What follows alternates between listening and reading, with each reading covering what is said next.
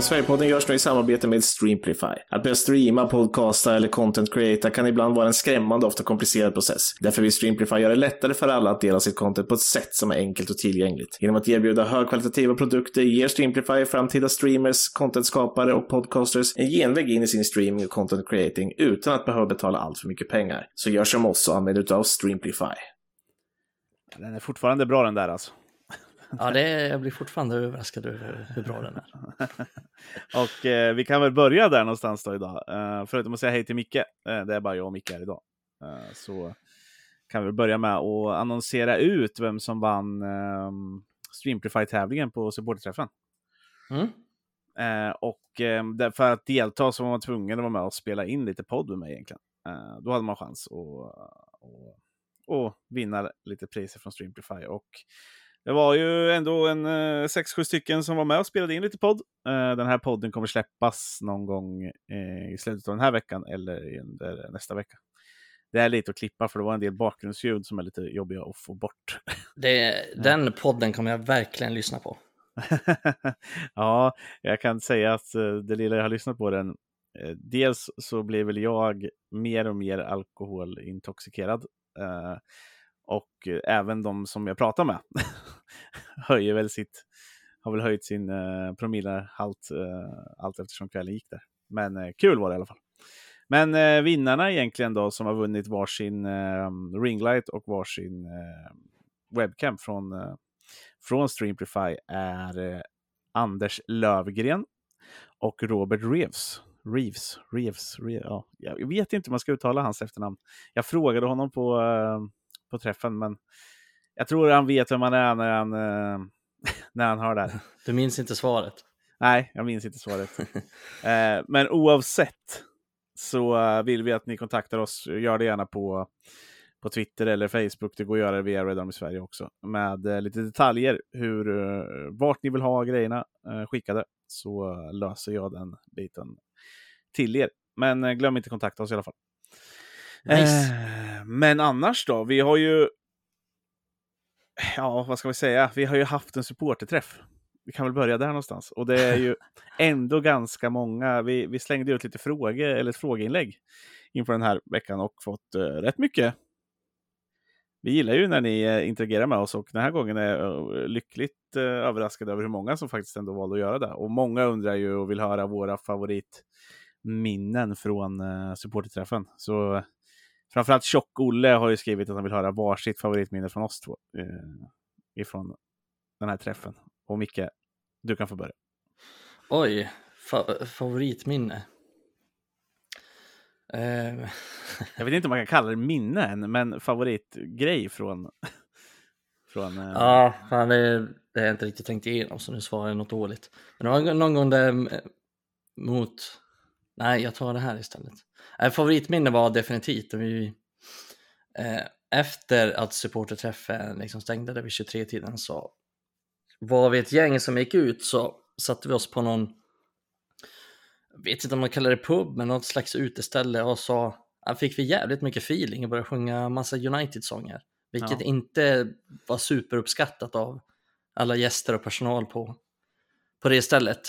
Eh, så vi blev ju ombedda att- lämna där efter ett tag, efter att vi inte lyssnade på instruktioner om att sluta sjunga om Gison Park och, och alla möjliga spelare som vi sjöng om.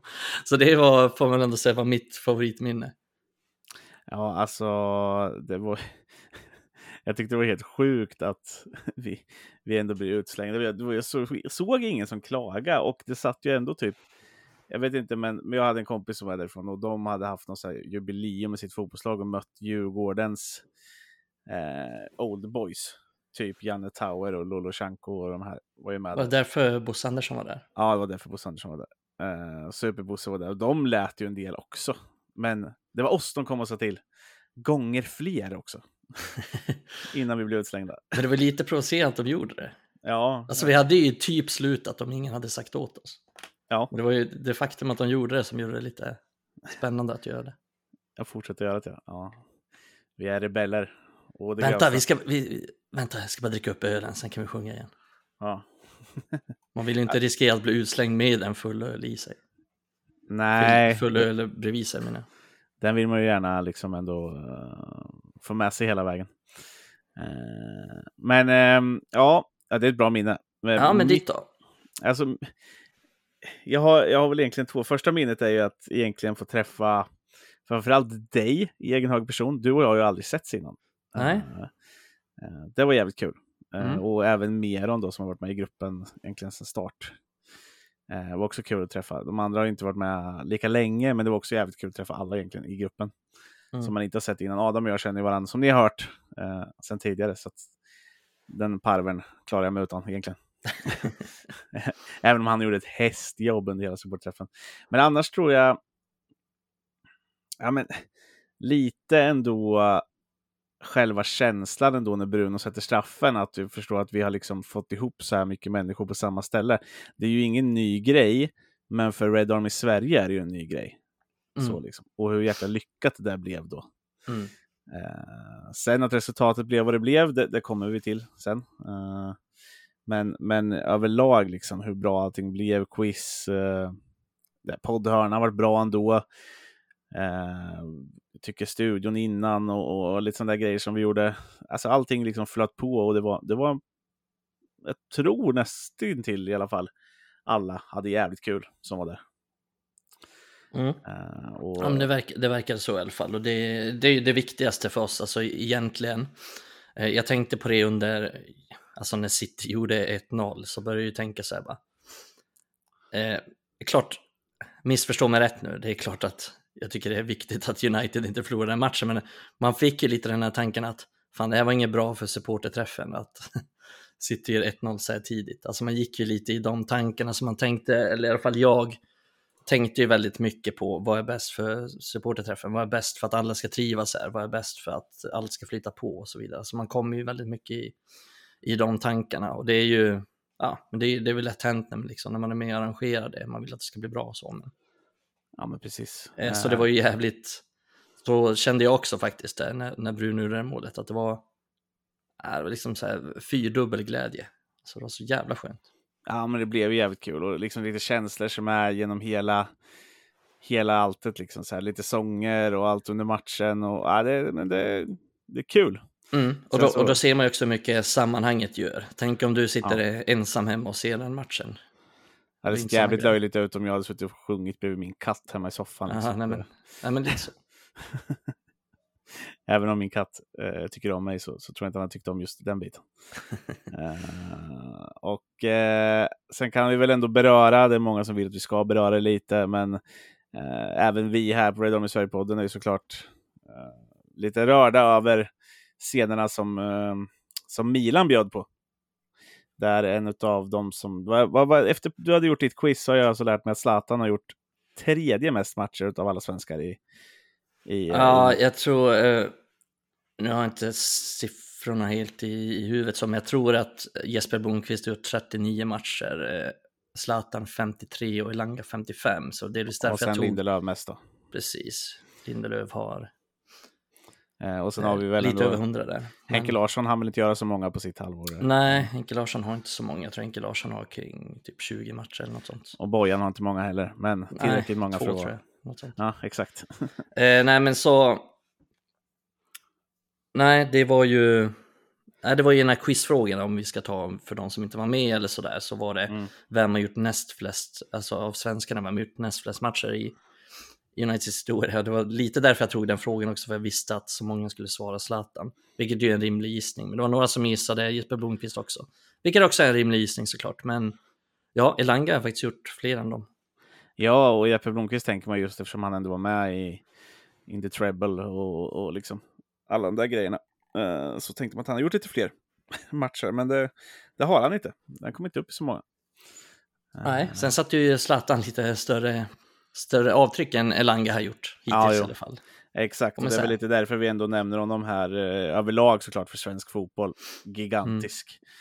Eh, sjukt tråkigt att, att den eran är slut, men också en sjukt cool grej att få ha levt under, ja men det måste väl vara Sveriges bästa spelare genom alla tider. Eh, oh, kanske lite. Ja, men... Det är så svårt för oss också att sitta och spekulera om Gunnar Nordahl och de här. De var ju också sjukt stora. Ja, precis. Men ja, nej, man får väl säga att uh, Zlatan är den bästa genom tiderna. Det tror jag absolut är, är rimligt att säga. Och det som är imponerande med Zlatan, liksom, det är ju hur mångsidig han var som spelare. Eh, att han, han var så bra på så många olika saker, liksom, att han är 1,95 lång, men han är ju fortfarande den här kreativa kraften. Liksom. Jag, Ja, när jag tänker på Zlatan, då, som få alltså. ja, då tänker inte jag på att han petar in ett mål. Då tänker jag på att han gör en genial framspelning. Alltså han är ju Ja, mer, han var ju nästan mer Knackar in den. ett mål, alltså, eller någonting sånt där. Liksom det, ja, men det här eh, målet mot Italien i, i, i eh, EM var det va? Ja, 24 tror Ja, eh, ja men är liksom, han får för sig att göra en sån grej. jag. Ja, Mm. jag hoppar upp här och klackar den här bollen. Ja, och sen, alltså, nu var han ju, när han kom till United så var han ju, då hade han ju sett lite sina bästa dagar, även om han, äh, han var ju jävligt bra i United också, Ja. den säsongen där. Men det var ju, alltså det är också den, jag minns att Jesse Lingard och de här sa det att, alltså hur han liksom kommer in och höjer mentaliteten, hur han höjer standarden i, i omklädningsrummet bara genom sin blotta närvaro. Att han är liksom en ledare på det sättet. Och han avgjorde ju flera viktiga matcher för United och jag tänker på det också, nu, nu har han ju inte haft en men särskilt bra säsong ändå får man ju säga, alltså han är ju skadad hela tiden men han har ändå varit liksom, när han kom in tillbaka till Milan så var han ju typ 40 bast, men ändå så tycker jag att, nu följer jag inte Milan slaviskt, men ändå så fick jag ju liksom den här känslan att han är ju nästan, han är den som kommer in och förändrar, så att han är 40 år så kommer han in och förändrar och- tar Milan liksom till ligatiteln igen efter liksom hur många år som helst utan en en ligatitel. Så att, att han fortfarande har gjort sån skillnad i så många år, det är alltså det är inte många spelare genom tiderna, alltså genom alla tider som har spelat så länge och gjort så stor skillnad under så lång tid som Zlatan har gjort. Nej, och, och sen lite något som hänger ihop med hans storhet. Han har ju fortfarande varit en, en stor spelare i både Juventus och Inter innan han blivit en legend i Milan. Alltså, bara den Ja, pucken. Alltså, förstå mig. ja verkligen. Förstår, förstår vad jag menar? Det är Ja. ändå ganska, framförallt den mellan Inter och Milan, att man har varit i Juventus innan, det har, har ju liksom hänt. Men, och det har ju hänt mellan Inter och Milan med, men inte på det sättet. Liksom. Det, jag vet inte, han är ju, ja, precis som du säger, bara hans blotta närvaro skapar ju någonting. Alltså han är väl en av få som har nästan rubbat systemet i Barcelona liksom, med, eh, Mm. med, med Messis storhet och, och tvingats bort. Ehm, för att han var för stor, helt enkelt. Ja, men lätt. Eh, sen har han haft oturen, han har inte fått vinna Champions League och lite sådana där grejer, men eh, ja, det, det är väl lite vad det är. Det är inte alla som får det. Hamnar man inte exakt rätt lag i rätt tillfälle så, så är det ju så. Det är, mycket, alltså det är svårt att vinna CL om man inte är Real Madrid. Det är ju mycket Ja. tillfälligheter också att man, man ska vinna det. Exakt, och i år vinner ju Inter igen till exempel då. Eh, är ju... Precis, vem hade trott att Inter ska vinna det? Ja, exakt. Och det vet man ju så här på förhand att det kommer ju hända. och då skulle ju Zlatan varit där såklart. Men det är han ju inte. Nej, Han är i Milano i alla fall. Precis. Nej, men eh, som sagt, vi, eh, det finns ju många minnen bara från United-tiden eh, med Zlatan och eh, såg vi la ju upp eh, på Red Army Sveriges eh, igår där han nickar in och vinner ligacupen. Han avgör ju en sån för, för United, så han var ju med och tog titlar till United med, även om det kändes som att vi inte vann ett skit under den där perioden. Men det, det säger också någonting om honom. Alltså hade vi vunnit de där titlarna utan honom? Äh, Jag tror nja. inte. Eh, och, och det är väl ändå någon puck att ge till, till Mourinho också, att han var ju inte värdelös under sin tid i United, även om inte spelet alltid såg glimrande ut. Nej, det, Eh, faktiskt. Den, men- Just den säsongen och 16, 17 och 17, 18 det var United. Rent resultatmässigt och poängmässigt alla sådana saker är rätt bra. Ja. Men som sagt, Zlatan förtjänar ju all heder, all cred. Eh, jag tror inte han kommer försvinna från fotbollen helt. Det har jag svårt att se. Alltså. Eh, och han, det var ju lite mystiskt, hans avslutningstal där på, på San Siro var ju... ehm, eh, ja, han sa hej då till fotbollen, men inte till Milan. Någonting sånt. Eh, Mm. Så får vi se. Det har ju varit lite snack om, om olika grejer. Så vi får väl se vad som händer med Zlatan. Men eh, ja, en fantastisk karriär i alla fall som har hållit i mycket, mycket längre än vad man kunde tro. Slår väl nästan typ alla rekord för en utspelare, eh, känns det som. I alla fall på hög nivå. Eh, och ja, det är väl bara målvakter som typ Buffon och de här som spelat längre på hög nivå. Känns lite så som man Ja, jag kommer ihåg. Ja, Giggs i och för sig. Eh, nej men absolut, alltså just att hålla den höga nivån som man har gjort. Eh, ja, det är inte många som har gjort det under så lång tid som han har gjort som sagt. Nej, och med, med den skadan han ådrog sig i just United också. Eh, Ja exakt, han har man har haft många svåra skador så att Ja, gör det ju än mer imponerande såklart. Precis. Ja, men vi avrundar Zlatan där, men eh, som sagt, eh, alla bör hylla honom och alla bör tänka på honom som en av de största genom tiderna. Eh, så är det bara. Punkt slut. Eh, ska vi snacka lite City då? Vi såg ju ändå den matchen. I och för sig, kanske inte lik med lika taktiskt öga som jag brukar göra. Eller Nej. försöka göra. Och jag har inte haft tid att se den igen. Nej, in- inte jag heller. så Varken tid eller ork. Jag har inte varit så sugen heller. Nej. Nej. Men det började ju rätt så bedrövligt. Eh, Vi, vi, vi hade lite diskussion just om det där första målet, om det fanns något som någon kunde ha gjort. Eh, Och, och jag tycker det är svårt egentligen att skälla ut någon, men det tar 14 sekunder innan Gündogan bobbar dit sin första boll eh, för matchen. Och alltså det enda man kan se, bara, om man bara ska ta den situationen, det enda jag kan se är väl att en mittback inte ska nicka en boll rakt ut i plan. I mitten. Ja, Det är alltså, väl det enda, liksom. men det är ändå inte så här, jag kan inte hänga ut Lindelöf för att Nej. han gör det i den situationen. nej. Alltså det är, det är klart att Lindelöf kan göra det lite bättre, men jag tycker inte det går att säga något, det är ett sjukt mål och det är en på millen mål liksom att han sätter den också. Ja. Det, nej, det, ja, det, det skulle gå att gjort någonting bättre, men det, det är svårt att anklaga någon för det. Det, är- det andra målet snarare är väl mer relevant att prata om i så fall. ja. Eh, men matchen i stort då, alltså det är ändå 1-0 direkt. Eh, hur tycker du att United ändå reagerar? För det är något sätt jag kan ta med något positivt från den här matchen som jag tycker jag ser, är ju att vi viker inte ner oss. Hade det här skett typ under säsongen, framför allt kanske på Etihad, så känns det som att vi hade kunnat få stryk med typ 7-0. Mm.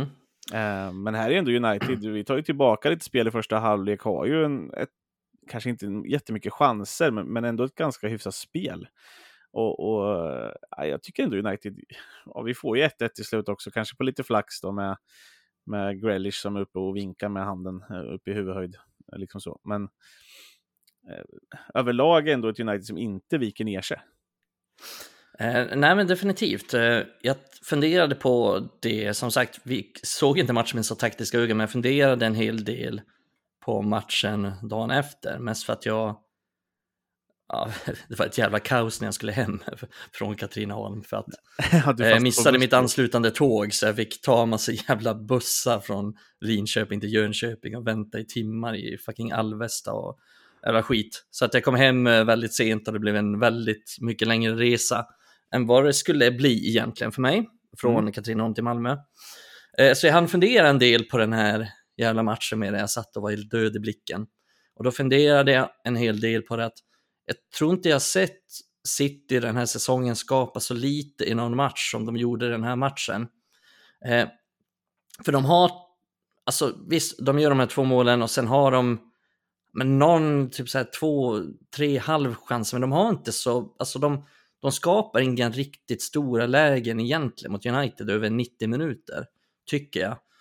Eh, och det är jag, alltså det är, det är ganska, det dumt att säga efter en förlust, men det är ganska imponerad över King United. Jag tycker United gör en bra match och står upp väldigt bra. Och jag trodde ju att det skulle vara mycket värre. Jag trodde att vi skulle bli helt utspelade, att vi liksom inte skulle ha någon boll alls, att vi skulle ha jätte, jätte, jättesvårt på mittfältet. Och det är klart, mittfältet var inte briljant, men jag tycker mittfältet gjorde det helt okej och vi stod upp väldigt bra. Vi hade ändå mycket mer boll än jag trodde att vi skulle ha. Och överlag tycker jag att vi gjorde en ganska, om man ska säga, solid match. Det är precis som du säger, vi skapar inte så mycket, men vi släpper inte till så mycket. Vi spelar ändå ganska jämnt mot dem långa stunder. Och sen är ju, alltså, City är ett mardrömslag att möta när de får ett tidigt 1-0 mål, för att de är så jävla Ja. bra på döda matcher och hålla i bollen och döda ytor. Och, och de är ju väldigt, det var någon som sa det också där när vi satt och kollade matchen på träffen, att de är så jävla snabbt tillbaka hela tiden. Som United får en så här omställningschans har de direkt 6-7 stycken på egen planhalva. Eh, och det är de verkligen. Och det tycker jag, om vi pratar Citys perspektiv så tycker jag det är någonting de har förändrat till den här säsongen. Att de är, de är väldigt snabba hem och det tror jag har att göra med att de har ganska många offensiva hot. De har ju typ, ja men så att nu har de ju eh, Haaland på topp.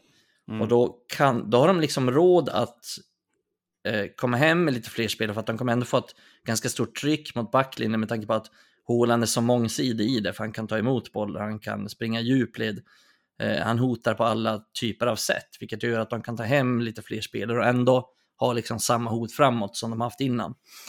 Eh, så det gör ju sitt, alltså det är ju City extra svåra att möta. Om vi kollar på de senaste månaderna när City har mött alla lag, alltså de har mött liksom Arsenal, Real Madrid, alltså de bästa lagen i världen och i princip alla de lagen har varit totalt chanslösa mot City.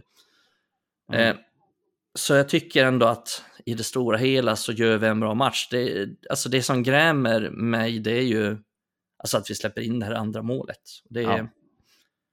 Ja, det är, är, det en, är det en tabbe utav de Gea?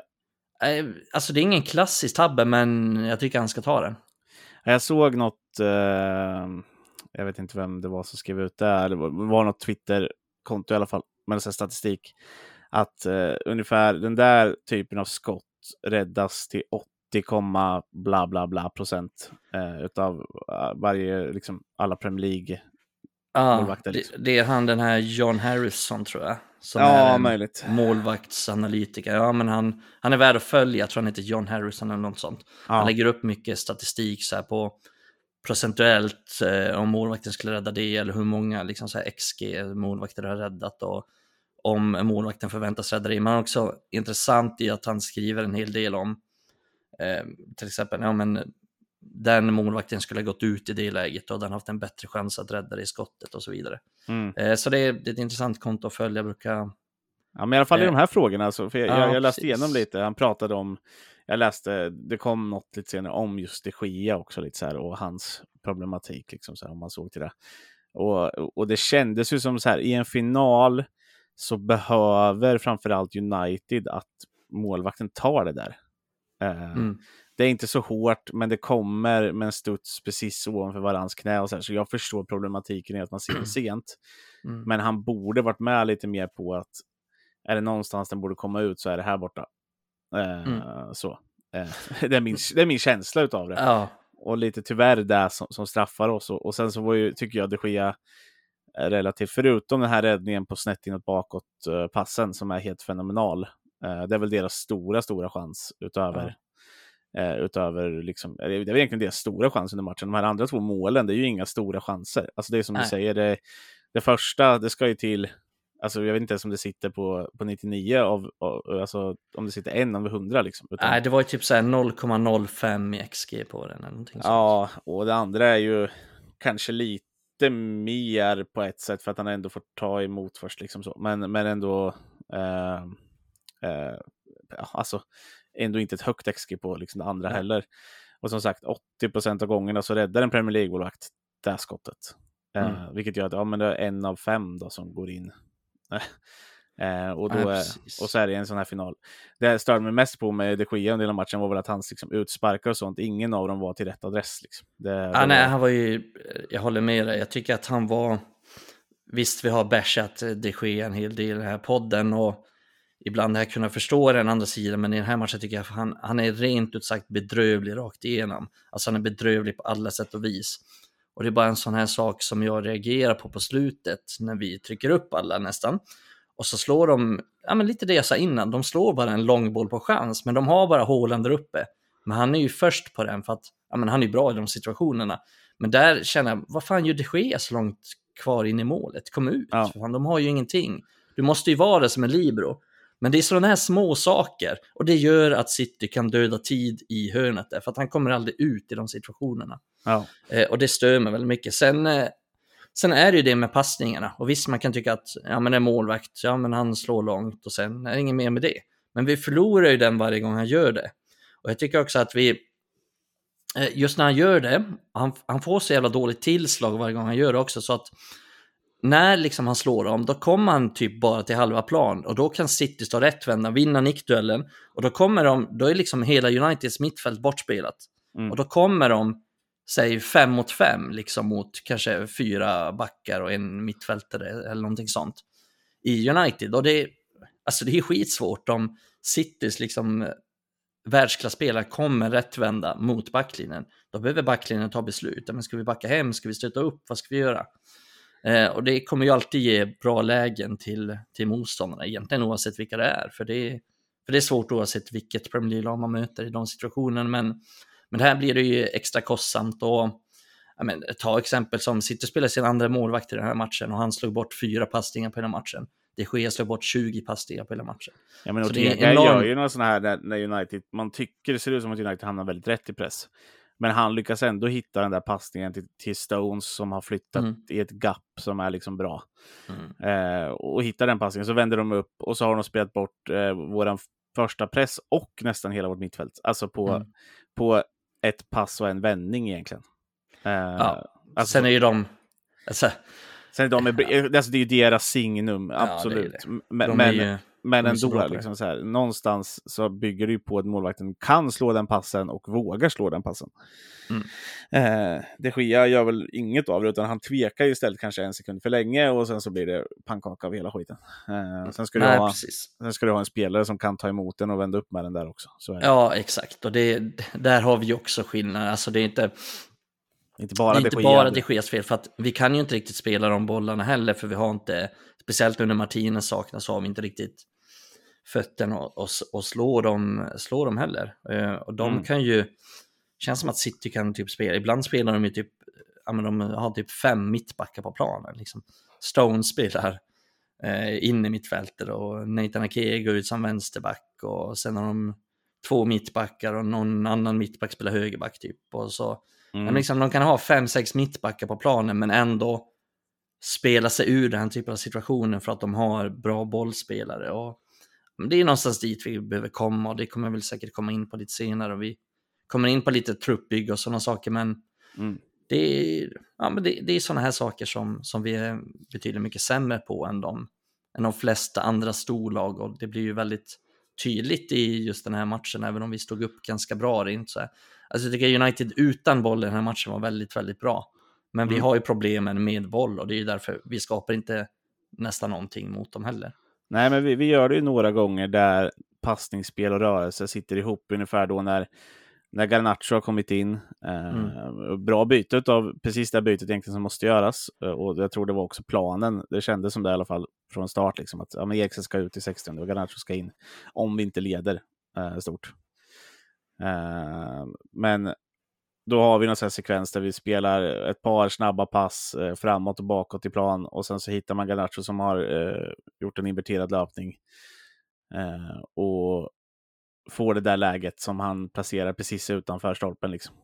Eh, Mm. och ett mål där, ja då har vi 2-2 igen i matchen och då hade det varit eh, liksom något helt annat. Problemet för United är ju just som du sa i början där att båda de här målen kommer ju ganska tidigt i halvlekarna, vilket gör att eh, ja, vi lyckas hämta oss efter första, men när de får 1-0 tidigt, eller 2-1 tidigt i andra, men då, då har United samma uppförsbacke igen mot ett lag som älskar att spela i ledning.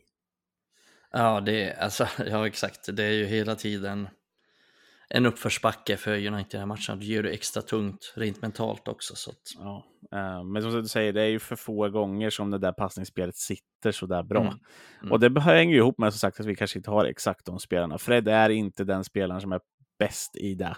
Men han gjorde väldigt mycket annat bra när vi inte har boll i den här matchen. istället. Ja, nej, men han, han behövdes ju för spelet utan boll. För att Ja. hade inte Fred spelat och vi säger att vi bara har ett tvåmanna mittfält med Eriksson och Casemira, men då blir vi ju totalt överkörda. Ja, för Eriksen är inte speciellt eh, aktiv i defensiven den här matchen, men kommer ju undan lite med det för att han spelar 10 eh, istället.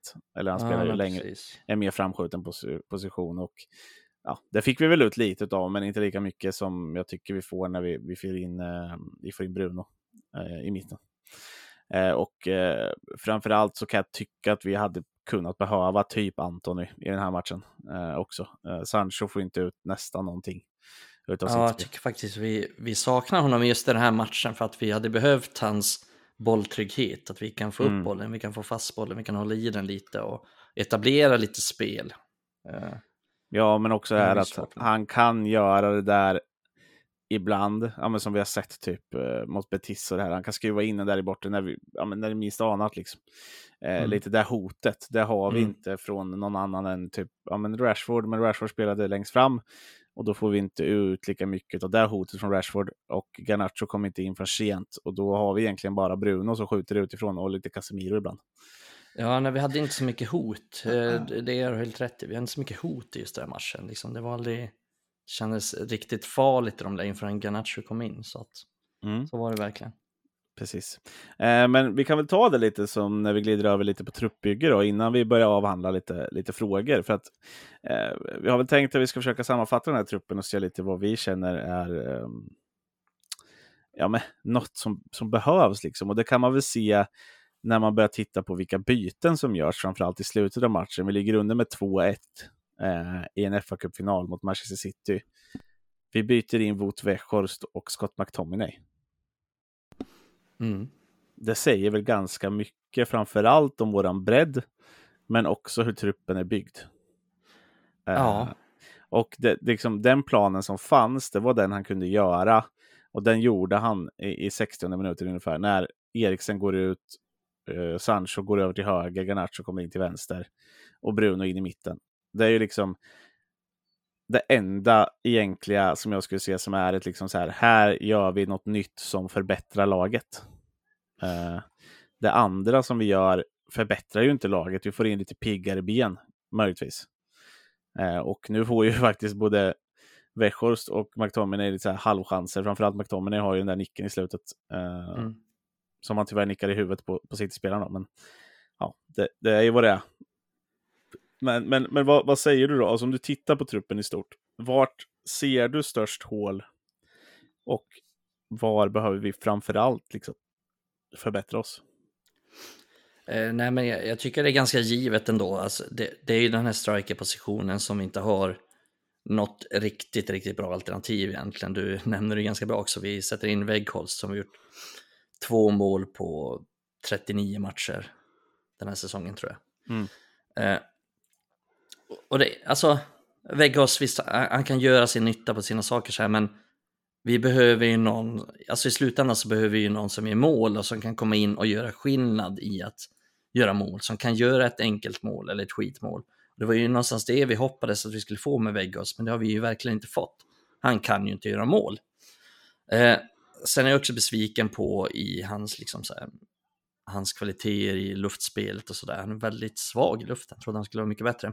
Mm. Eh, så det, det är den givna positionen, strikerpositionen, att vi behöver en riktigt bra striker och vi behöver en striker som dels kan göra mål, alltså kan göra mål på alla de här chanserna som vi skapar och som vi har skapat, framförallt under våren så har vi skapat ganska många chanser utan att riktigt döda av matcherna som vi kanske borde ha gjort och det hade ju en striker hjälpt till med, men också att vi kan bygga spelet mycket bättre, att vi kan ha en striker som är delaktig i spelet, som kan komma ner och möta, som kan länka med andra, som kan eh, så att vi kan hota på det sättet också, lite som en spindel i nätet.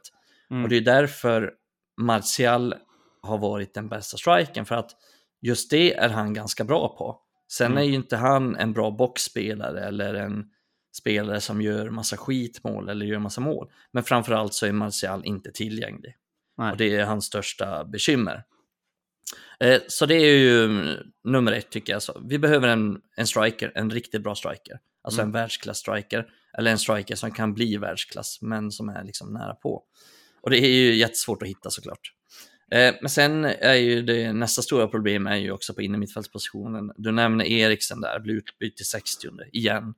Och det mm. blir han ju hela tiden för att han, han, han, orkar, inte mer. han orkar inte mer än 60 minuter. Vi kan inte ha en, tänk att vi har en, inget ont om Eriksen nu, men vi har en start mittfältare i Manchester United som inte orkar mer än 60 minuter. Och jag vet, han har såklart, fan det låter så jävla okänsligt, han har ju haft sin liksom, ja men han är nästan dött på planen. han var ju kliniskt ja, död i några minuter så att det var ju... Ja, så att det är inte det jag menar, men jag menar bara att vi kan inte ha en sån spelare som är startspelare som vi måste förlitas på. Sen är Eriksen bra på många saker och så, men jag tänker att, det sa jag i förra avsnittet också, men att mer och mer att Eriksen inte kan spela mot den här typen av atletiska lag som är fysiska, men som mm. samtidigt också är tekniska.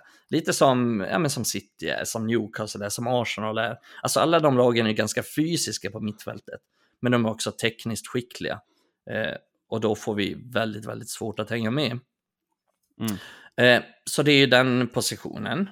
Eh, en startspelare bredvid Casemiro.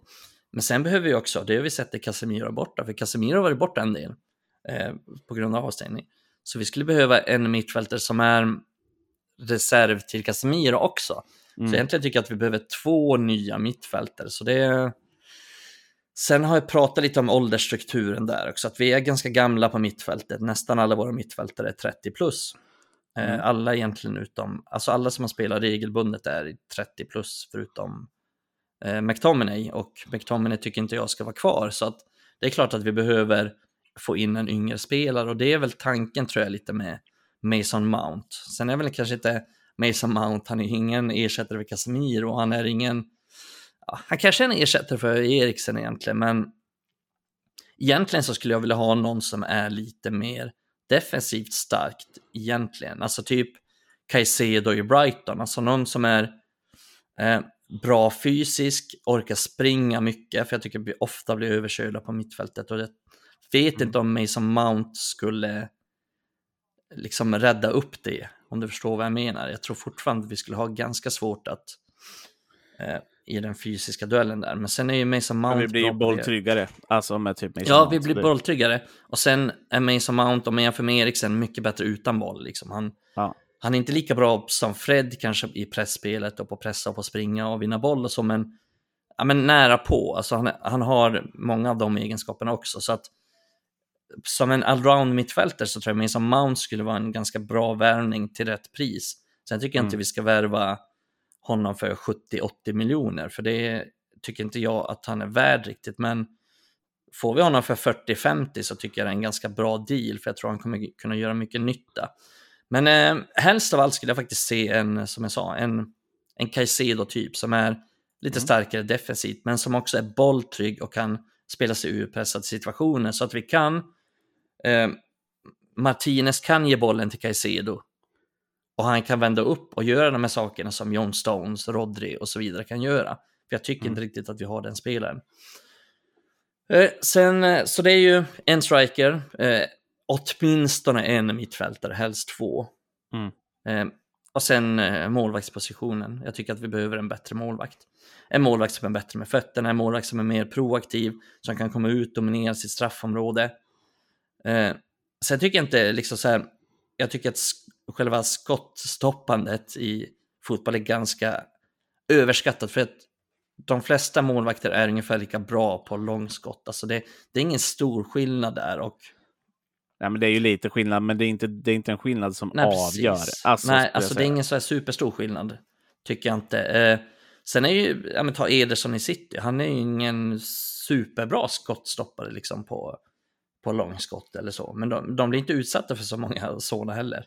Eh, så de har ju värderat lite andra egenskaper där. Att Ederson är, han är ju bra med fötterna, jävligt bra med fötterna. Han är bra på att dominera sitt straffområde. Han är liksom proaktiv, bra på att komma ut och avstyra anfall som motståndarna har. Och alla mm. de sakerna är ju de Gea jättedålig på. De Gea är mm. liksom ingen sämre skottstoppare än vad Ederson är, men han är jättemycket sämre på att dominera sitt straffområde. Han är jättemycket sämre med fötterna, mycket sämre på, på att komma ut och avstyra anfall. Och det är en sån målvakt vi behöver. Vi behöver en modern målvakt och det är inte riktigt de Gea. Sen har de Gea, liksom, han har han har ju spelat varje sjunde flest matcher i Uniteds historia. Så att det är en eh, United-legend på alla sätt och vis, men vi måste också vara hänsynslösa. Alltså vi måste vara en klubb som gör oss av med spelare i rätt tid. Vi kan inte vara sentimentala, för det Nej. har vi varit alldeles för länge och det har straffat oss. Vi behöver få in en målvakt och det är perfekt läge att släppa det ske. För hans kontrakt går ut, han sitter på högst lön i, i klubben. Mm. Vi, det är helt rätt läge att släppa honom. Han kommer inte bli bättre. Han är han är finito i den här klubben tycker jag. Och, och, och det finns en del målvakter, du ska snart få komma in i, in i samtalet. Ja. Men vi har, alltså det finns en del målvakter på marknaden som man kan få hyfsat billigt. Alltså, ja, typ... alltså det, målvakter i sig är ju inte en jättedyr, alltså om du inte ska upp på de här Nej, absolut exakt. största namnen. Då snackar vi, eh, ja, men jag var, när jag satt med Kalle och eh, Freddy här, här så snackade vi lite Oblak. Ja, men mm. den är ganska dyr, men han har också varit världsklass i, i så många år. Men, men, du har ju varit inne på ett namn, till exempel David Raya i, mm. eh, jag tror han heter i alla fall, i, i, Mm. i, eh, i Brentford. Eh, Diogo Costa är ju det nya namnet där ute. Jag ser att det är många som tjatar om honom till exempel. Mm. Eh, han är ju det nya världsklassnamnet och då blir ju han lite dyrare genast bara på grund av det. Mm. Eh, men det finns ändå målvakter som hade kunnat gjort ett väldigt bra jobb i Manchester United som passar, passar formen för hur man behöver vara mycket bättre än vad de Gia gör och dessutom skulle halvera typ kontraktet. Nej, men Mm. han är världens bäst betalda målvakt utan att förtjäna det och har varit det ganska länge. Ja, exakt. Och det finns ganska många målvakter på marknaden. Så det finns inte bara att ja, men det finns ett alternativ och så är det fem storklubbar som är ute efter honom. Lite som, lite som det är på strikerpositionen, för där finns inte supermånga bra Nej. alternativ. Och det kommer göra det svårt. Men på målvaktspositionen så finns det ganska många alternativ som ändå är bättre än de Gea. Så att jag ser liksom inte det stora problemet i det. Sen är det ju så att vi behöver en striker. Vi behöver, som jag sa, två nya mittfältare. Vi kanske behöver en ny mittback också. Alltså köpa en ung bra mittback. Det verkar ändå som att vi är Ganska, ganska heta Kim- på att köpa en ny. Exakt, Kimi Min i. Napoli. Exakt, så det verkar ändå som att vi är ute efter mittback också. Och det, och det är ju rimligt, även om inte jag tycker att det ska vara någon superhög prio. Eh, Men vi behöver förstärka på, ganska många olika positioner och vi behöver, som du säger också, vi behöver bredda truppen. Vi behöver ju nästan, det är nästan så att vi behöver två nya strikers. Ja, och det har ju Ten Hag sagt också i sina Ja. intervjuer, att han vill ha en, en rutinerad och en lite yngre. Eh, Jag vet att vi Precis. pratade lite om, det här kommer du få lyssna på på den här supporterträffspodden, för där pratar vi lite om sådana här grejer. Där Mm. till exempel Rasmus Höjlund har ju kommit upp som, eh, om man ska titta på rykten som ändå florerar och som liksom har bekräftats av olika medier, att det här är ändå en grej. Det har hållits möten mellan Ten Hag och Höjlund. Mm. Det är ju kanske den yngre utav i så fall två. Eh, Precis. Där han, kanske finns inte, liksom... han kanske inte kommer in och, och liksom smäller dit 30 mål för United, som Harry Kane skulle göra. Nej, men han passar ändå bättre i rollen Ja. där framme än vad till exempel de vi har gör. Alltså så Ja. han, om man ska titta till vad han har för egenskaper. Så. Eh, nu har väl inte alla här ute följt Höjlund, men han, han är ändå mer en typisk av en nia liksom, och, och bra i, i och runt boxen. Eh, vilket är ju någonting där United har ett problem, att vi har svårt att, att också få någon som vågar äga motståndarens straffområde. Eh, titta på något inlägg mot City där, där vi liksom så här, ja, men vi, vi, vi rullar upp bra. Sen slutar det med att vi har en stillastående i boxen och en som kommer med fart mot typ fem, fem City-spelare. Eh, Men vi har ingen närvaro i boxen Nej, överhuvudtaget. Eh, och, och, där är ju ett problem och där behöver vi ju någon som, som vi trodde kanske vi skulle få lite i Växjö så att han skulle kunna vinna lite nickdueller även fast han varit lite själv. I, ibland, men det, det, det hände ju inte. Ja, Eh. men vad tänker du kring det? Alltså det var ju, i alla fall mot småtimmarna på den supporterträffen, så var ju det här det stora samtalsämnet liksom. Mm. Harry Kane eller inte? Eh, alltså, i, i, min, i min sak så här är det att välja... Det spelar inte asstor roll för mig just i det här. Eh, jag vet att det kan påverka andra värvningar så, men värvar vi Harry Kane så tycker jag på ett sätt att det är bra, men då vill jag också se eh, någon form av yngre forward också med där. Eh, om du förstår vad jag menar. Men Harry Mm. Kane kommer kunna ta oss till snabbare resultat. Mm. Och han är inte lastgammal, så vi har honom åtminstone kanske i två, tre säsonger till. Och han har gjort 30 plus mål i Premier League hur många gånger då? Alltså, Mm. eh, det, liksom, det har ju hänt på löpande band i ett ganska dåligt Tottenham många gånger också. Alltså titta på vad han gör det i år. I ett Tottenham som är katastrofalt Ja. eh, i mångt och mycket. Eh, så, så det är klart att det kommer höja oss enormt. Men det lockar ju mer för mig att vi fortsätter bygga långsiktigt, om jag ska säga det så. Eh, och då är ju typ Höjlund någonting. Och, men sen vet jag ju inte då i så fall vem som skulle vara den äldre om vi inte tar Kane. Förstår du vad jag menar? För vi behöver ändå ha en anfallare. Vi kan inte gå på en ny Växjös, vi kan inte gå på en ny Cavani, eh, en Nej. ny eh, Falcao, en ny, alltså den typen av namn eh, som har varit bra men som inte är det längre. Eh, och då, liksom, för det har ju inte funkat. Den senaste som funkar som vi värvade som var i en ganska hög ålder, det var ju Zlatan. Liksom. Eh, Mm. och, och det, går ju, det, det hittar man inte överallt. Eh, utan då är frågan vem det här andra skulle vara. Då, då skulle jag ju se typ, ja men Ja, nu är ju till exempel Ivan Tooney avstängd och sånt där då, men det hade ju varit någon sån typ av, av anfallare då, tillsammans med en, en yngre eh, lovande. Mm. Nej, nej, precis. Eh, Det är, det är så jävla svårt. Alltså, Ja. Eh, nu tror jag alla lyssnare hör, nu hör ni hur svårt det här är för United att, att pussla ihop det. För att vi har så många, vi har så många positioner och vi har vad det verkar liksom en osäker ekonomisk ekonomiska medel liksom lägga upp. Vi vet inte vem som kommer äga klubben. Nej, där har du kanske täller- största poängen. Att Ja, vi, vi vet ju inte fortfarande vem som äger klubben, hur mycket ekonomi det finns att tillgå. Eh, liksom så här, för blir Glazers kvar, då kan vi räkna med att det inte kommer bli så mycket. Nej, och sen eh, har vi också financial fair play att förhålla oss till, Ja. vilket gör att vi inte har obegränsat med resurser. Vi, Vi har, kan liksom inte komma som Manchester City och värva för 4 miljarder. Nej, men, nej, men så Eller är det ju. Chelsea. Uh, nej, Chelsea. Eh, det är ju... Men Chelsea, Nej, men så...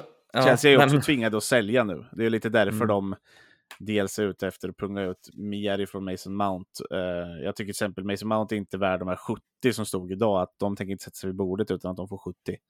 Nej. Det, det, kan, det är inte värt det för en spelare med ett år kvar på kontraktet. Det, då måste United kunna vara lite hårdare. Eh, men kan vi få någon för 40, alltså säger vi Mm. liksom så, ja men då tycker jag att det är Precis. värt det. Precis, och det är ju... Nej, det är det som är, som är jättesvårt för, för Uniteds del. Och, och nu när du är inne på det så tänker jag också att det är Uniteds chans att kunna... Om United kan sälja en del spelare Mm. eh, för att kunna få in medel för att kunna värva andra spelare så vore ju det fantastiskt. För att det har vi ju varit så otroligt dåliga på, på att göra. Liksom. Mm. Jag kollade häromdagen på Uniteds topp 5, alltså största försäljningar. Ja, Daniel sjuk. James är med på den listan. Liksom. United har ju nästan pengar. aldrig... Ja, det, var ju, det är Uniteds bästa försäljning någonsin, måste det fan vara. Nej, det är, väl, det är väl ändå Ronaldo. Eh, honom värvade vi ju ish. Jo, jo, men det var inte bra försäljning på det sättet. Han var ju fan värd det dubbla efter det. Ja, jo. Men, eh, men Daniel James liksom för 25 miljoner pund är Ja. helt sinnessjukt. Med tanke på att han inte har gjort något som helst avtryck, blev utlånad direkt från Leeds också i princip. Ja, Eh, Men, men, men vi, vi behöver ju göra den typen av försäljning för att kunna få in lite extra medel för att kunna köpa. Det är ju McTominay skulle kunna inbringa lite pengar, Maguire. Alltså de, de två tänker jag väl främst på som skulle vara värda att sälja. Sen har vi ju några som, som är givna att liksom försvinna som Alex Telles, Erik Bajy och så vidare.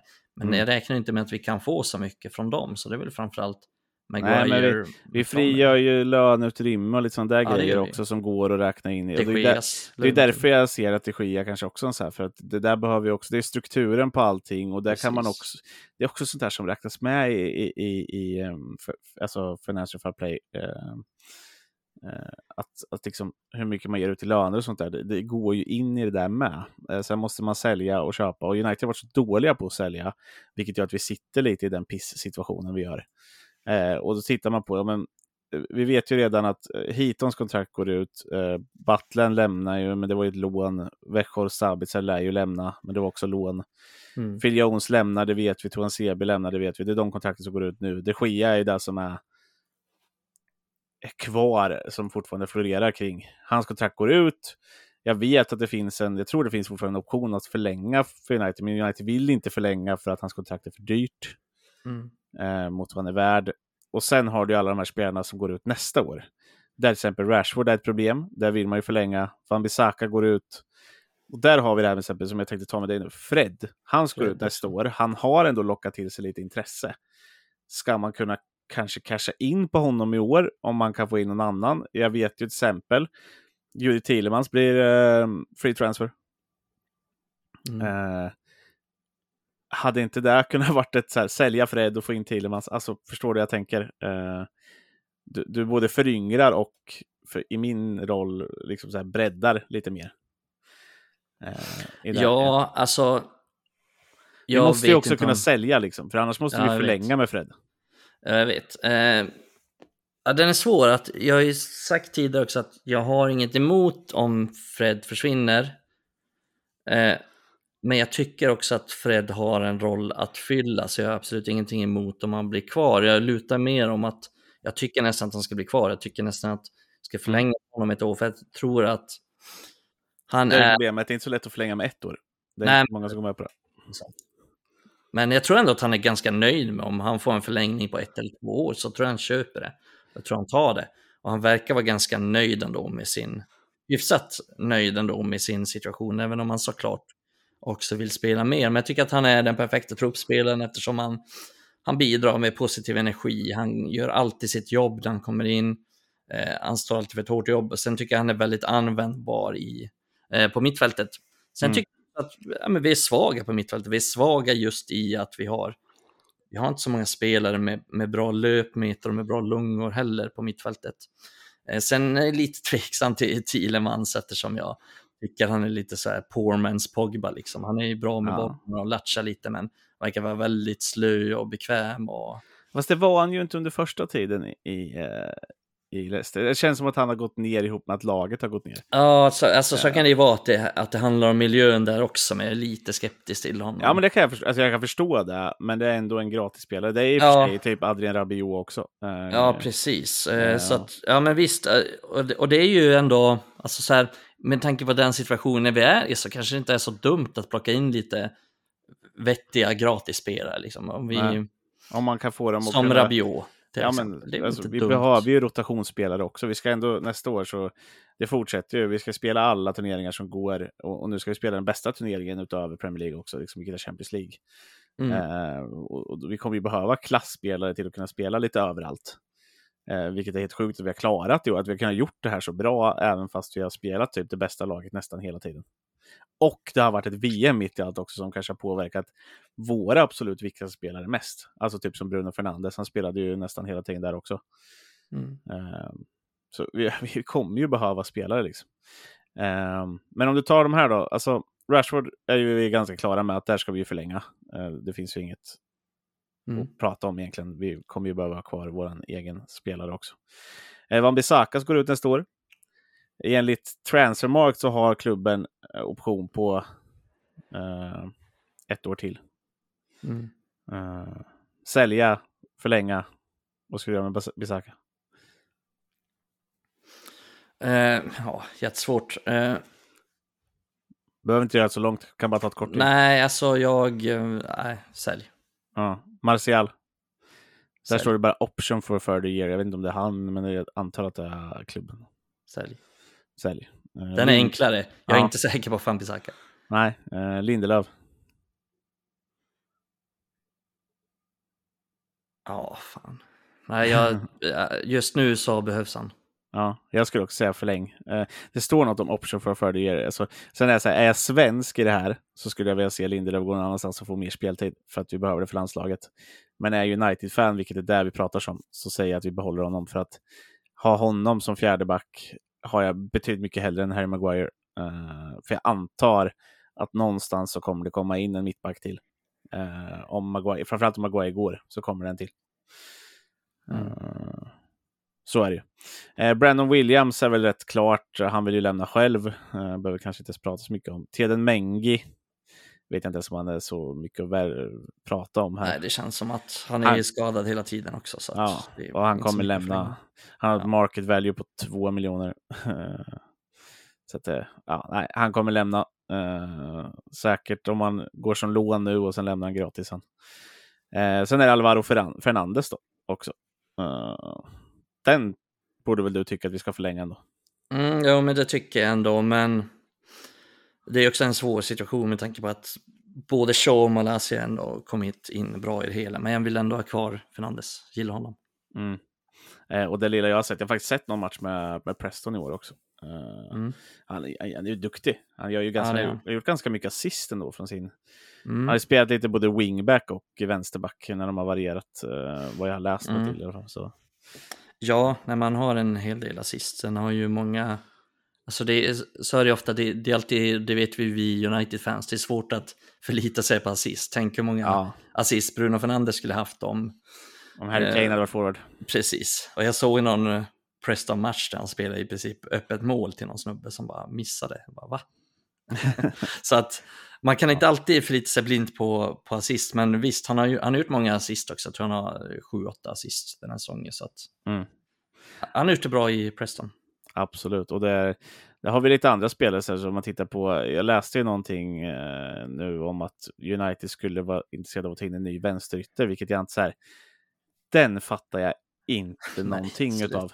Alltså det är så Jag här, orkar inte läsa sånt Jonas. Nej, men alltså, Jag vill inte höra det här. om det är sant, då, har ju, då, ju, då är det ju något snett i hela klubben och typ det har smittat Ten Hag, han har fått något virus i, i alla, alla synapser som går att få det i. Alltså, för liksom, fan vänster mittfältare, yttrar är väl det enda vi har mängder utav också. Alltså så här, Det enda jag kan tänka är att, man, att de ser Rashford som en framtida nia. Ja, men då, då är det ju det i så fall då. Och då, då kanske vi inte behöver värva någon Harry Kane, utan då kanske Höjlund är bättre att variera med Rashford. Alltså, Mm. om man tänker så. För Rashford kan inte spela till vänster. Men vi, vi har också Garnacho som är ett av de största namnen i världen just nu på den positionen där ute. Vi har Sancho utöver Ja. det också. Eh, och på andra kanten då, om man ska se det där då, men där hade jag förstått om man hade värvat någon lite till för att ha konkurrera med Anthony om man inte räknar Ahmad som en konkurrent till honom. Eh, ja, du förstår vad jag menar. Eh, Men jag tycker liksom ytterpositioner är ju kanske det sista vi behöver värva överhuvudtaget. Eh, det Ja, verkligen. finns liksom namn där att använda och Bruno kan spela där ute också. Hade man värvat Mason Mount så kan han också utgå från en av kanterna om det skulle behövas. Eh, Jag tror han, nästan det är det som Ethan Hag gillar med honom, att han, att Mount kan utgå från höger, men han kan också spela 10, han kan också spela lite längre ner i planen, så att han är Ja. väldigt användbar. vad heter det? Versatile? versatile Ja, exakt. nu vart vi internationella här. Eh, För våra våra lyssnare skulle- internationella lyssnare. Ja. De förstod ett ord i hela podden. Ja. Eh, nej, men alltså det, är precis som du sa förut, det är ju det här som tyder på hur jävla svårt det här kan vara. Liksom. Eh, och, och, och vi har fortfarande inte svar på den först, största frågan egentligen. Vem äger klubben? Får vi in katarierna? Ja, men då, då kommer vi kunna värva lite mer än vad vi vill. Eh, då, då Mm. löser man det på något sätt. Sen är det fortfarande mm, Fifa Financial, eh, vad är FFP, som vi ska liksom Mm. komma runt på något sätt. Om, men, eh, det har ju City lyckats med i, i 700 år tänkte jag säga, men de lyckas ju komma undan med lite böter bara. Eh, så det kan väl United med göra i så fall. Nej, men då, då är det klart, då har vi ju pengar att leka med, men har vi kvar Glazers så då kommer vi inte ha lika mycket. Eh, och jag, även om det kanske är mer med Indian Group eller Ratcliffe så tror jag inte att det är något så här, det kommer inte vara något överdrivet bra liksom. Eh, det är inte som Saudi i, i Newcastle och, och eh, andra katarerna i, i, i City. Nej, nej, verkligen inte. Så att, ja. Vi får se lite helt enkelt när det rör den biten. Eh, uppenbart är väl i alla fall att vi båda två här tycker att det kommer behövas förändringar och ganska stora sådana. Och framförallt så hoppas jag att United kan vara bra på att sälja. Eh, jag ser Ja. hellre att vi satsar på typ en Ahmad Diallo-typ av spelare eh, under ett år. För att vi har sålt en för mycket. Förstår du vad jag tänker då? Alltså så här, för Ja. att vi behöver kunna börja sälja i tid. Eh, ja, men du platsar inte. Vi satsar hellre på en ung istället för dig som ändå inte platsar. Vi tar inte in Marcel Sabitzer för han passade inte riktigt in. Uh, hur mycket jag än älskar Marcel Sabitzer så kan jag ju se det liksom. Eh, nu har vi nått en bit in i podden här, men vi, vi måste ju avhandla lite frågor också, så vi får väl köra lite längre än vad, än vad, än vad vi brukar. Ja, men vi har ju kommit in på några av de här frågorna. Då. Ja, men lite har vi ändå kommit in på, så jag får väl säga det vartefter. Gabriel Larsson frågade här om vi skulle prata om supporterträffen och Zlatan och lite sådär. Och Gabriel, du var ju på, jävligt kul att träffa dig, du var ju på, på träffen, det vet jag. Eh, men du har väl fått lite svar på ditt där. Eh, Martin, ja, nu kom det till efternamn igen, men Schmausch. Eh, gissar jag på att det är någonting, eller Schmauk. Ja, någonting. Eh, Zlatan i all ära, men han är dåtid. Jag vill titta framåt. Värvningar vi behöver, laguppställningar, framtida realistiska mål inom de närmsta åren. Och det har vi varit inne lite på. Eh, men nu bara ska få säga lite snabbt. Vad är ett realistiskt mål med United nästa säsong? Liksom? Vad, vad ska vi satsa på eh, med liga och CL och allting? Alltså jag tror att det blir att det blir jättesvårt att, jag vill ju säga att United ska utmana om titeln, men jag tror att det kommer bli jätte, jättesvårt och jag tror att många andra lag i ligan kommer vara bättre nästa säsong så att topp fyra är tyvärr ett realistiskt mål igen, liksom att komma, Mm. försöka komma trea, trea, fyra igen. Ehm, Men det handlar det mer om bli- utveckling i spelet? ja, jag tror det. Och att by- fortsätta bygga truppen Mm. för att sen kanske säsongen efter utmana om, om ligatiteln för att vi kommer inte kunna utmana om ligatiteln om, inget, om vi inte köper fem nya spelare, vilket jag inte tror att vi kommer Ja, men typ göra. Harry Kane är ju ett måste om vi ska kunna utmana. Ja, exakt. Alltså- Alltså, om, det är ett, om vi ska kunna utmana om titeln nästa säsong, då behöver vi köpa fem stycken spelare och alla de kostar en miljard styck. Liksom. Ish.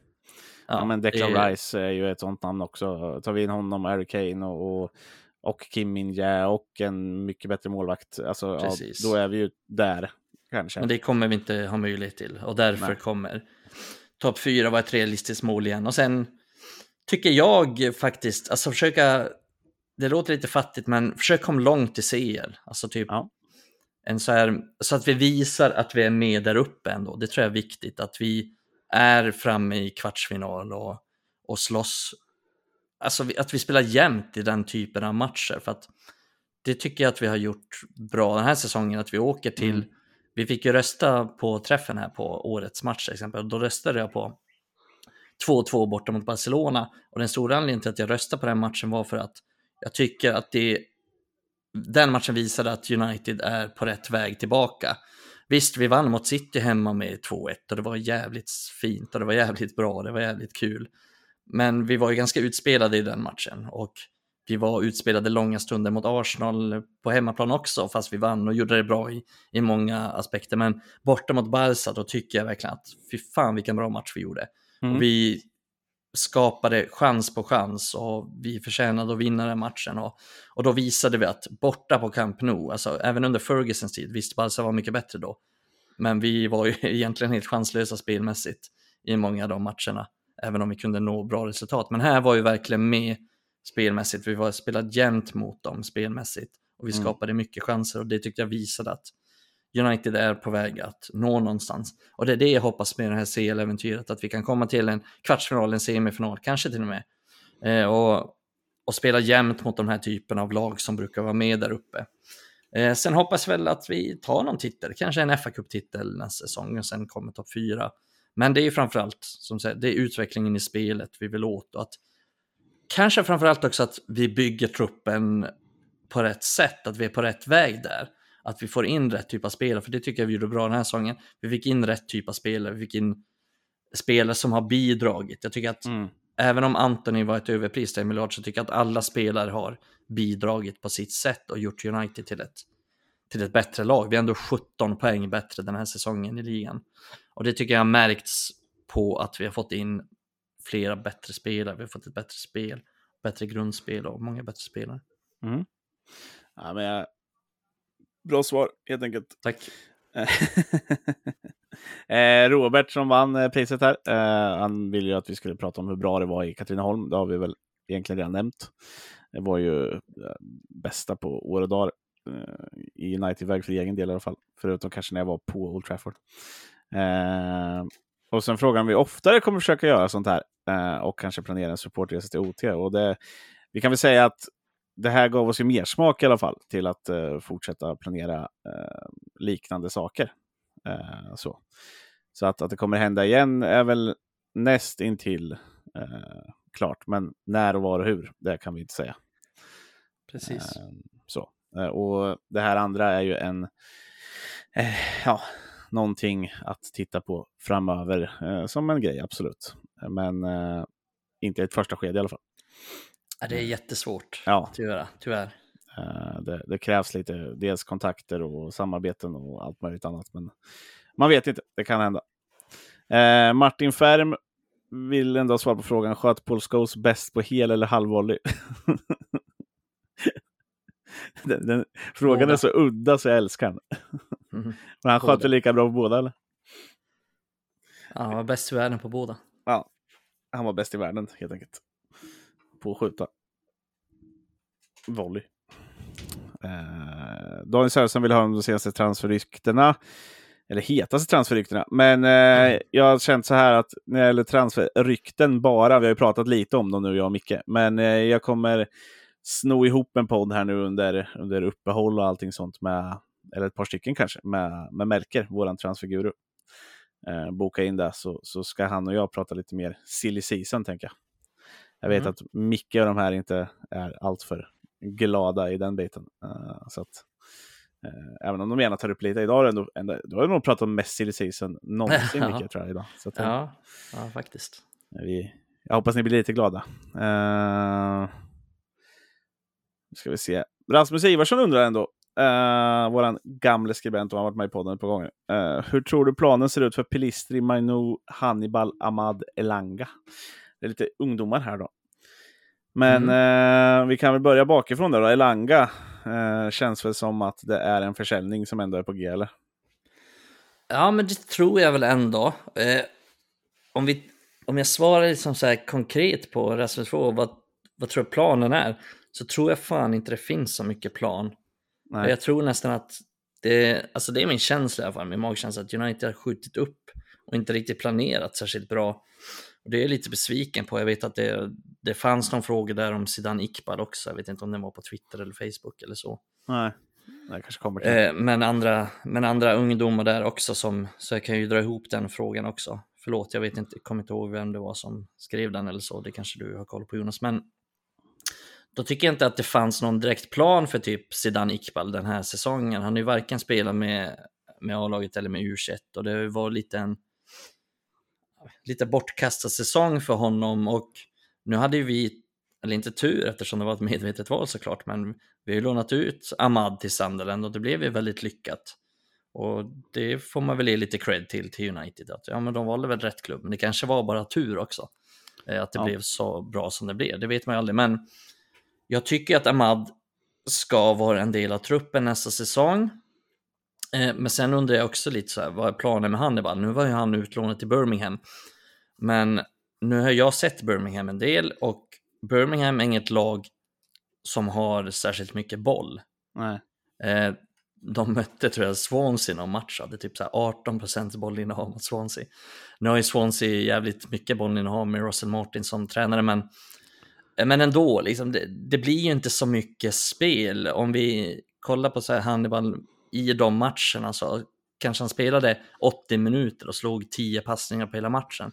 Så det blir inte så mycket utvecklande på så sätt. Den utvecklingen han fick var ju snarare att jag menar, han spelade A-lagsspel mycket, han fick känna på duellspelet och alla de sakerna. Mm. Exakt.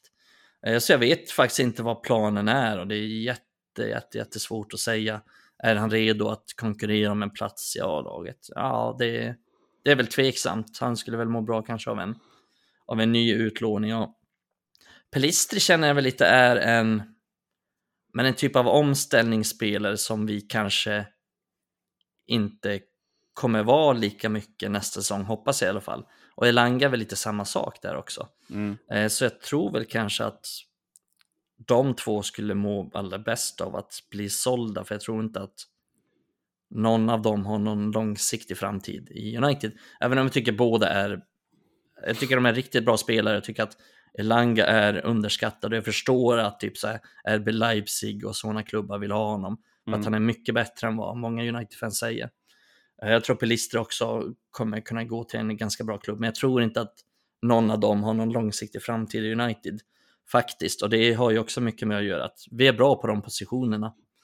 Vi, det är som du sa innan Jonas på vänsterytten. Vi har Ja. Rashford, vi har Sancho, vi har Garnacho och Garnacho är dessutom yngre och bättre än Elanga. Ja, han har ju gått om de här två i, i någon form av uh, rangordning också. Så, så att de, Mm. de har ju liksom inte klättrat på stegen i år. Och, och tittar man på högerkanten då till exempel, ja, men då kommer Ahmad också, som då Mm. också säkert rankas högre med tanke på vilket, vilken framfart han har haft. Ja, Madde är bättre än Pelistri. Ja, Så han har, eh, så han har större potential.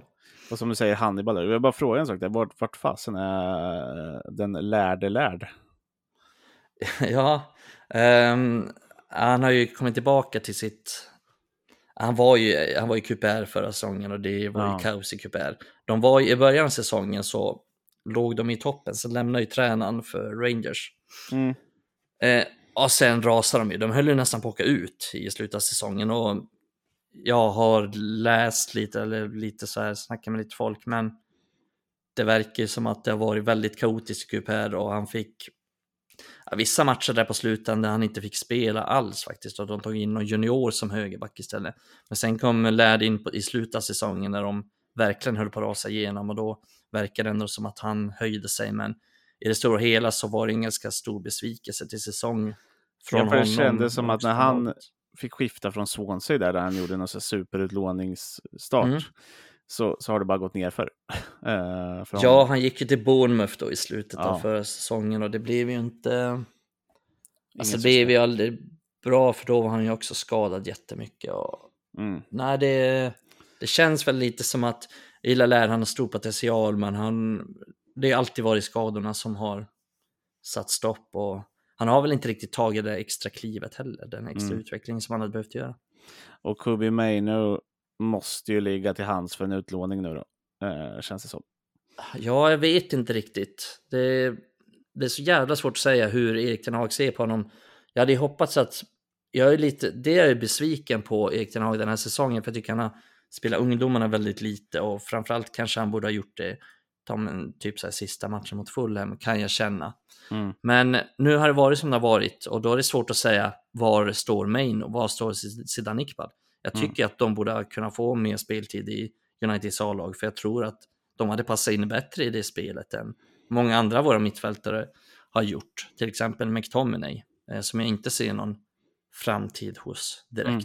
Även om jag förstår vad han gillar med McTominays fysik och så. Men nej, jag, nej, jag har fan inget bra svar på det just nu. Nej. Nej, men jag, jag köper det, men det känns ju ändå som att man tittar på ålder och han har varit med upp och tittat lite så här så har det ju varit lite utlåningar som har hänt sen. Så att, alltså, ska jag bara killgissa något enormt så känns det som att han skulle må bra av en bra utlåning. Uh, han behöver ju få spela. Mm. Jo, men det, jo, men det håller jag med om. De behöver få spela så här, men vissa mår ju också bra av att få träna mycket med A-laget och sen ja. spela lite matcher. Men om han inte får spela något med A-laget, ja men då är det inga poäng att han är där. Nej, han fick ju knappt spela då, som du sa, uh, Nottingham-matcherna där när det var avgjort. Äh, det, nej, precis. Det var, nej, det var lite för dåligt. Uh, ja, det var det faktiskt. Uh, vi har, ja men vi får ta den här också tycker jag i alla fall. Omar, jag kan säga bara att det var Martin Wikberg på, uh, på Twitter som ställde det här om, om, om Iqbal också. så har vi fått med honom i samma fråga där. Eh, Omar Ahmedin eh, undrar varför United är så sega när det gäller att signa spelare och sådär då. Eh, efter ett rykte tycker han att det tar 56 veckor. Medan andra klubbar bara inte att det tar ett par dagar. Eh, så är det klart. Eh, typ McAllister säger han. Och där tycker jag man inte riktigt ser sunt på det.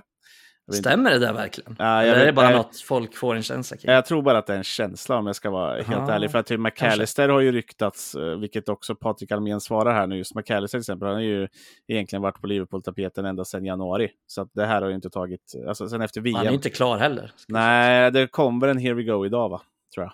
Uh, men han är inte klar. Nej, nej, nej så, men uh, det är väl typ ish klart då. Ja, nej men... Eh, men alltså här, där och att Milner går motsatt håll, det har ju också varit klart sedan ett tag tillbaka. Men, men det är ju liksom en, en gratis värvning. Eh, det har mm. nog ingenting med McAllister-värvningen att göra överhuvudtaget.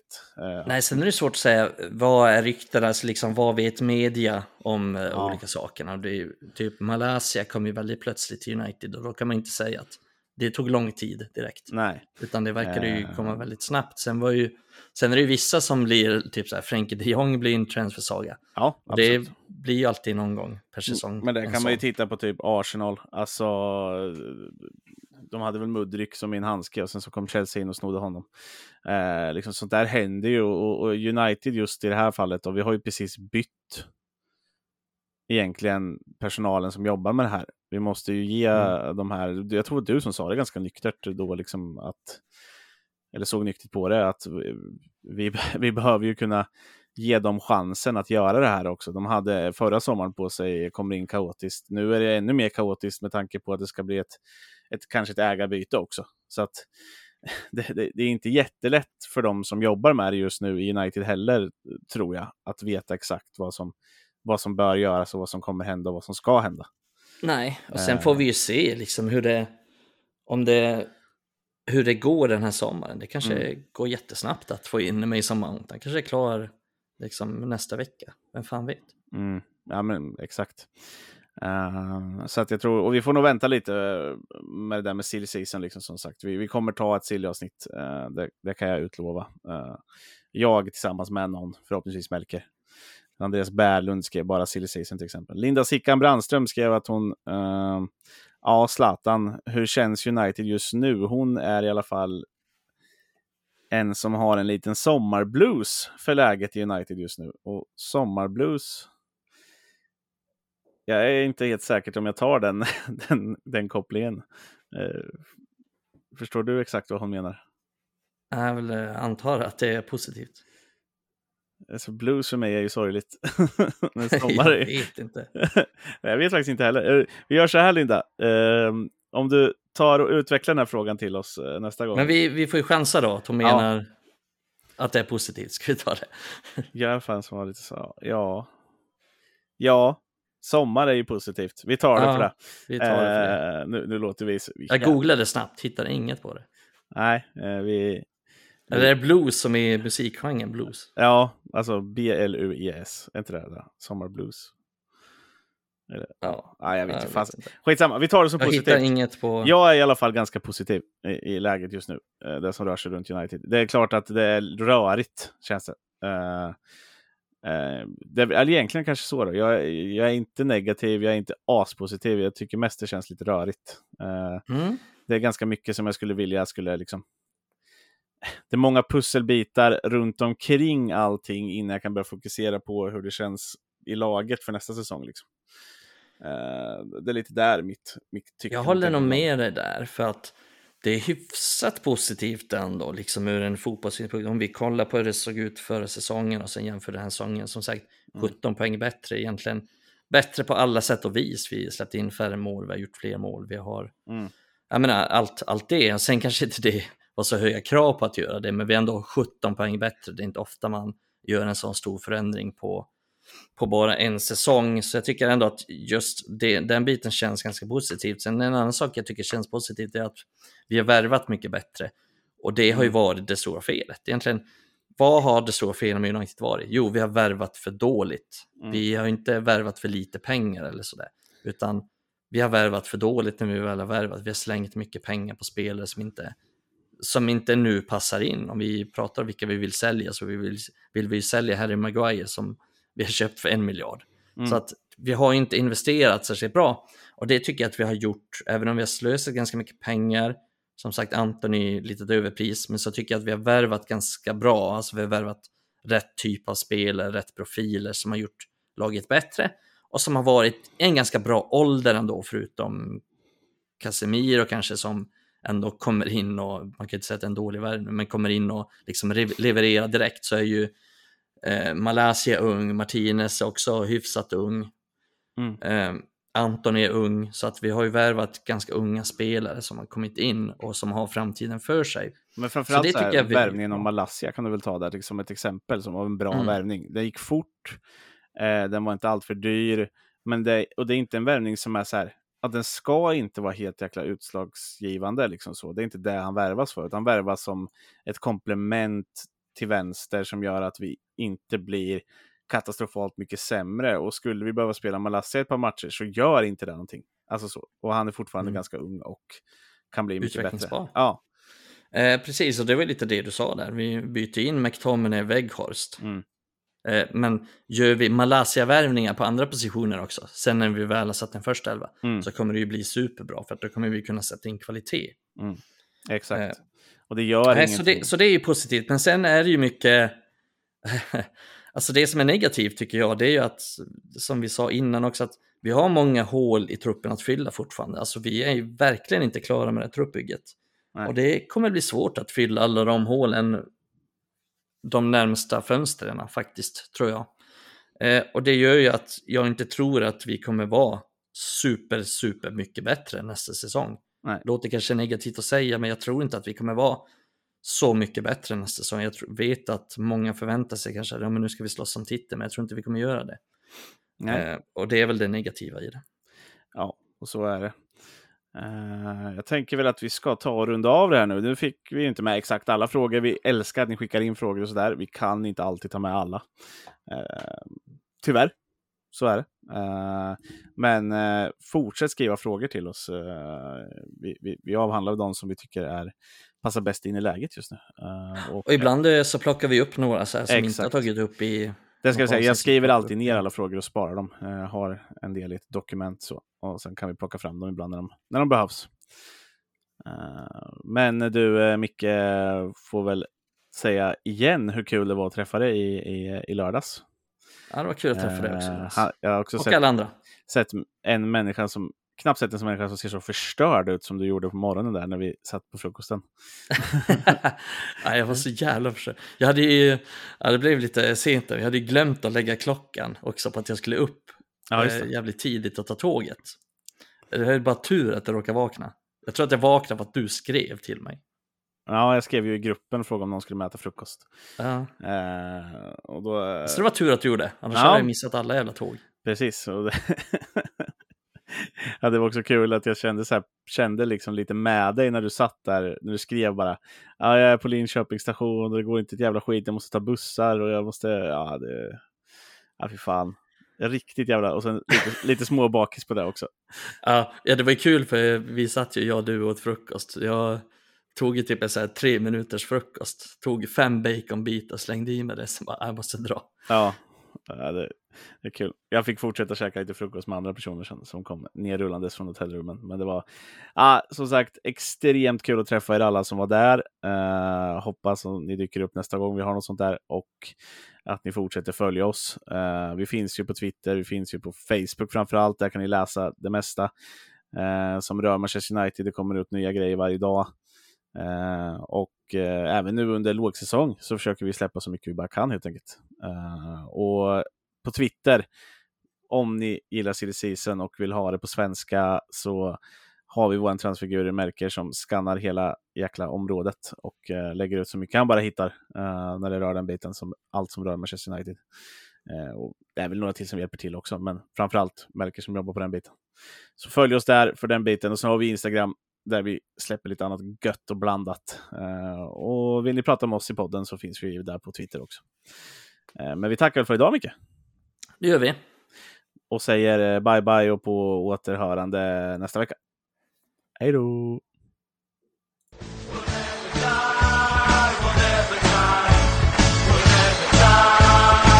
Never die.